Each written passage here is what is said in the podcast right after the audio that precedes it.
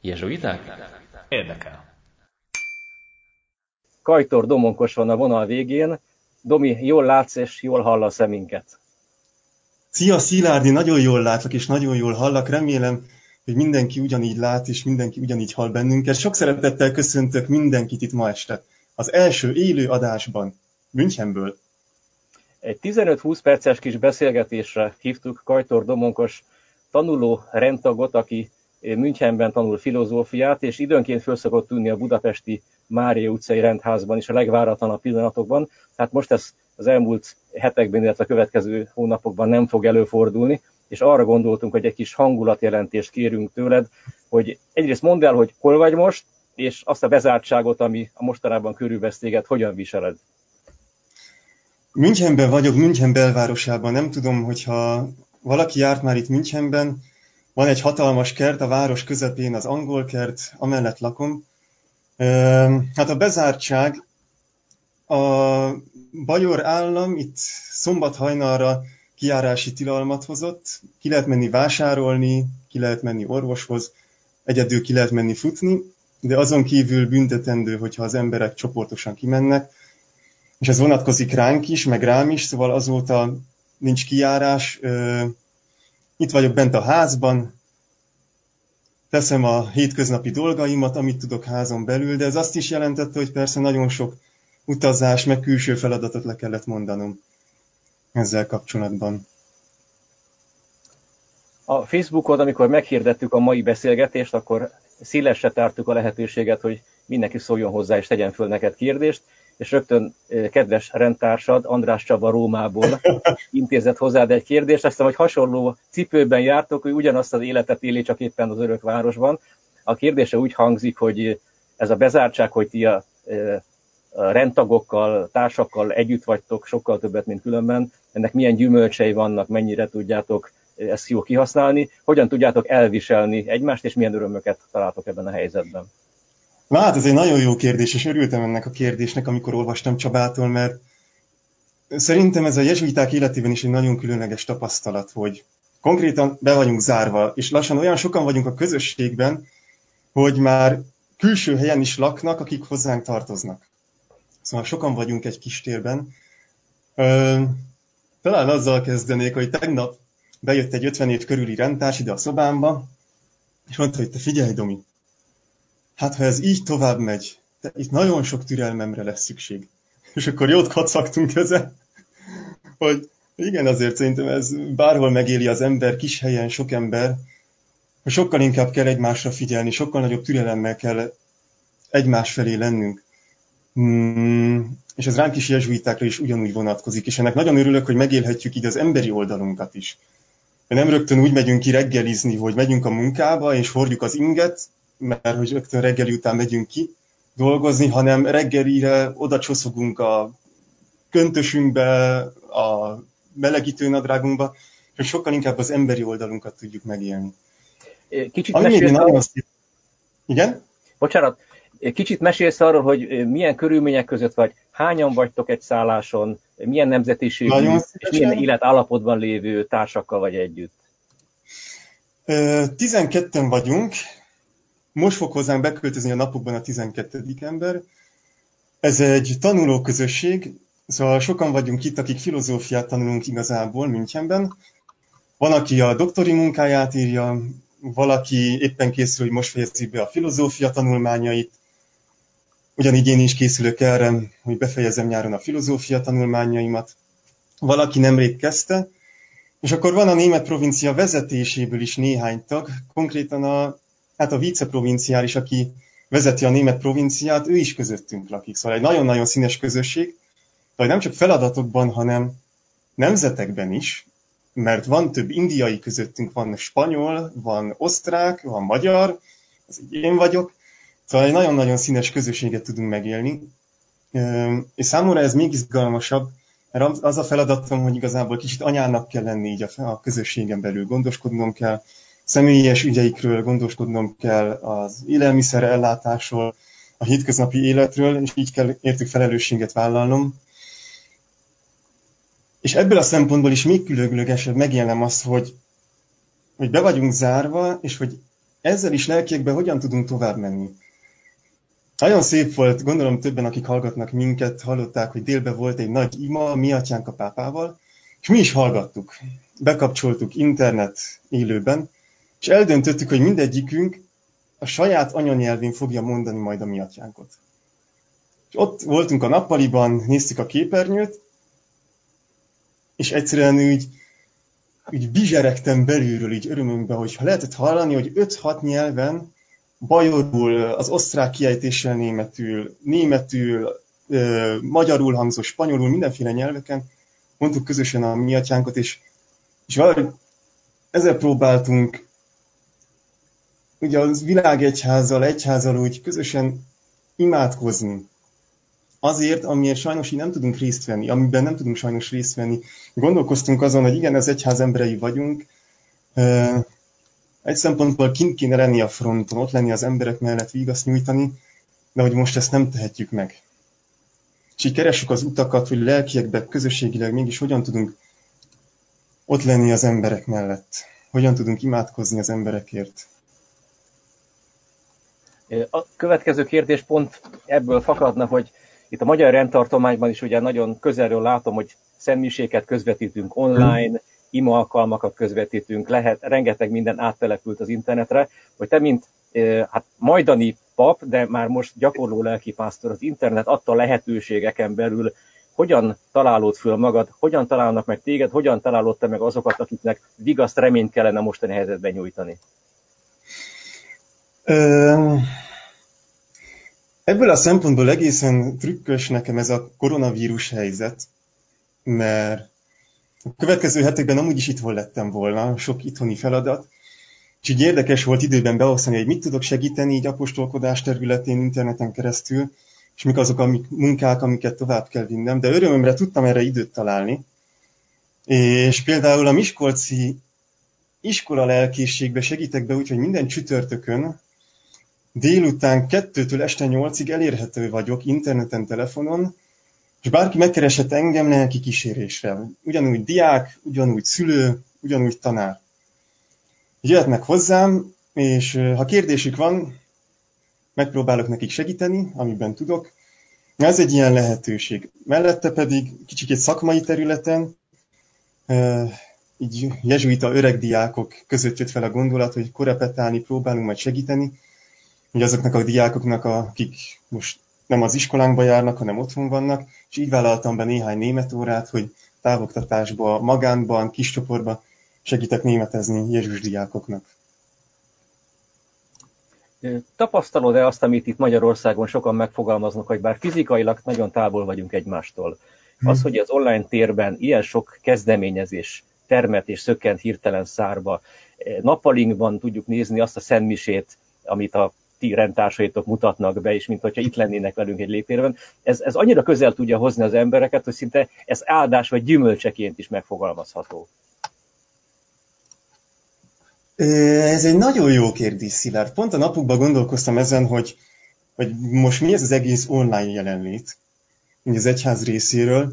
Mert én nekem is papismerősök, látom, hogy, hogy megosztják azt, hogy szentségimádás két percben, valami kis napi evangélium, telefonnal felveszik, és akkor lehet ott lájkolni, ilyesmi. Szerintem ez egy nagyon-nagyon jó lehetőség arra, hogy a Facebookot meg így a, igazából az internetes kapcsolattartás átértékeljük magunknak, hogy igen, ezt lehet jóra is használni, sőt, ennek lehet egy nagyon pozitív, örömteli célja is, hogy próbálunk lelkiekben is segíteni egymásnak. Másik oldalon viszont volt egy olyan gondolatom is, hogy, hogy mind a mellett, hogy itt ez az online lehetőség, nem szabad abba a kísértésbe vagy hibába beleesnünk, hogy, hogy azon legyen a hangsúly, hogy a online térben éljük meg a lelki jelenlétünket. Hogy az online tér az legyen inkább csak egy eszköz. Ahhoz, hogy, hogy aztán majd én a személyes lelki életemet, a személyes Isten kapcsolatomat hogyan tudom azzal elmélyíteni, amit én az online jelenlétből kapok. Mert az, hogy mindenfélét megosztunk, és tényleg annyi sok szentségimádásról jönnek az élő adások, és így elgondolkoztam, hogy valóban erre van-e szükségünk, a mennyiségre, talán inkább a minőségre. És hogy ezt a minőséget hogyan lehet finomítani. És úgy gondolom, hogy ez egy nagyon jó lehetőség, hogy tanuljunk ebből. Mi is, jezsuiták és az egyház is, hogy hogyan tudunk ezen az úton minőségileg megszólítani embereket. Érdekes, amit mondasz, nyilván itt az első két hétben valóban a vasárnap ilyen egyik pap úgy fogalmazott, hogy jó értelemben vett mise mérgezést kaptak az emberek, mert akárhova ment a Facebookon, folyamatosan szemmise közvetítésbe ugrott bele. Mi is a jezsuitáknál azt hiszem, hogy négy vagy öt mise is adott, adódott Nyilván az, az első egy-két hétnek a, a próbálkozása mindenki nagyon szeretett volna azonnal reagálni erre a helyzetre. Úgy látom egyébként a hívekben nagy, nagyon nagy igény van, tehát folyamatosan ott, ott ülnek a képernyők előtt. Nagyon érdekes, a fiam a piaristákhoz jár, és ott az egyik tanár, amikor az online leckét adta, mondta, hogy hát ez nagyon kellemes, de hogy hogy előbb-utóbb talán a diákok ráéreznek, hogy mennyire hiányzik az egymás testközelsége, az öltözőszag, az egymás fizikai jelenlét. Tehát, hogy ez erre is alkalmat adhat majd, hogy a, hogy a fizikai közellét oktatás, illetve közösségi lét is más értelmet nyerjen. Viszont itt a vége felé kanyarodva ne kövessük el azt a hibát, hogy ugye a nézők látnak téged, és látnak mögötted egy, egy szekrényt, amin rengeteg post-it emlékeztetők is cetli van, ah. vagy tudom pontosan mi az föltüntetve. Most az a kérdés, hogy ennyi tennivalód van, vagy az esetleg más célokat szolgál-e? Ne, az, az más célokat szolgál. Így örömömre éppen a kamera hátrafele néz, és nem látják itt az asztalt azok, akik minket néznek. Itt van a sok-sok cetli felagasztva, meg felragasztva, hogy milyen feladatok várnak rám. Ami ott van mögöttem, az igazából a diplomamunkámnak a vázlatos kidolgozása. Egyszer csak leültem a fotelbe, és azt mondtam, hogy kidolgozom így. Lássam, hogy mit, miről is szeretnék írni. Egy elég speciális téma. Jungi analitikus pszichológiában Jung leír egy, egy spirituális lelki fejlődési folyamatot. Ezt hívják individuációnak. És különbséget tesz az individualista és az individualizált irány között. Az individualista az, aki magának él, az individualizált az, aki a személyiség fejlődését mások szolgálatára használja. És ezt az ő analitikus pszichológiájába kifejtette, erről volt is egy előadásom még októberben, azt hiszem Budapesten, amikor meséltem Jungról. És ezt a folyamatot próbálom megvizsgálni a mi saját rendalkotmányunkban és a mi saját jezsuita formációnkban, ami elég hosszú erről. Sokat szoktunk mesélni, hogy 10-15 év, akár még hosszabb is lehet. És azt vizsgálom, hogy ez a lelki, személyes spirituális fejlődés analitikus pszichológia szempontjából megtalálható-e a mi információnkban, és ha igen, akkor mennyiben tud ez nekünk segíteni, hogy megértsük a saját formációnkat még jobban? Hogy a mai kihívások között, a mai feladatok között, mai tényleg világban, ami nagyon-nagyon más, mint ami Ignác korában volt, majdnem 500 évvel ezelőtt, hogy így a mai világban hogyan tudjuk a formációnkat jól alkalmazni. Na erről szól, és az van oda felragasztva. És mikor, mikorra kell elkészítened? Ez május 11-én kell leadnom a diplomamunkámat, de már a végén vagyok. Szóval már ott tartok, hogy az utolsó oldalakat írom, és akkor befejezem. Tegyük föl, hogy sikeresen befejezted. Szeptembertől hol folytatódik az életed, tudod-e már? Óha! Igen, tudom. És elmondható? Na, ez egy izgalmas kérdés. Úgy gondolom, hogy már elmondható. Pedig nem mondták azt, hogy nem szabad elmondani. Nagy örömömre úgy néz ki, hogy Miskolcra helyeznek át, a Jezsuita gimnáziumunkba ott fogok tanítani, ott fogok dolgozni a kollégiumokba, meg ott fogok ö, foglalkozni a gyerekekkel, mint hivatás gondozó. Ez is egy egészen új terület, mert eddig nem volt ilyen Miskolcon, és keresem a lehetőségeket, formákat, hogy, hogy ez mit jelent gimnazisták között hivatás gondozónak lenni, és ez nem azt jelenti, hogy akkor vadászunk a jezsuita jelöltekre, hanem egy olyan vágy van bennem, hogy a hivatástudatot szeretném elmélyíteni, meg az elköteleződésnek a tudatát. Igen, ez jelen van, és el lehet köteleződni ugyanúgy orvosként, ugyanúgy íróként, ugyanúgy akár jezsuita szerzetesként. És hogy ezt a kettőt szeretném elmélyíteni, mert szerintem a papjáinak beszélünk paphiányról, orvoshiányról, nem az a problémája, hogy nincsenek hivatások. Van nagyon sok hivatás, tudom, mert jönnek hozzám a fiatalok, megkeresnek Miskolcról is. Nagyon sok mindenkiben felmerül a gondolat. Szerintem sokkal inkább a kérdés az az elköteleződésnél van. Hogy merünk-e még a mai világban elköteleződni? Na, ilyen vágyaim vannak, és ilyen céljaim, ez vár majd rám szeptembertől. Akkor még mielőtt végleg elbúcsúznánk, és ha már a hivatás téma szóba került, annyira ide kívánkozik, van neked egy jól ismert árszpoétikád, hogy mit jelent számodra jezsuitának lenni. Ezt nem akarnám helyetted elmondani, de az az és az érdekel engem. Ezt kifejtenéd nagyon röviden jó helyben? Uh, igen, ez uh, sokszor megtalálható így, így írásokban, amit, amiket írok a hivatásommal kapcsolatban, hogy mit jelent nekem jezsuitának lenni. Egy pici és. Ésnek lenni Isten és ember között. Az, hogy, hogy valahogy összekötni Istent és embert, de úgy, hogy nem rajtam van a lényeg. És az a pici és az úgy észrevétlenül ott van, Isten és ember között, és ez működik. Úgyhogy tényleg az és, ahogy ezt magamnak megfogalmazom, az és az, annak önmagában nincs értelme. Az ésnek akkor van értelme, hogyha valamit össze tud kötni. És a hivatásomnak is akkor van értelme, ha én Istent és embert össze tudom kötni.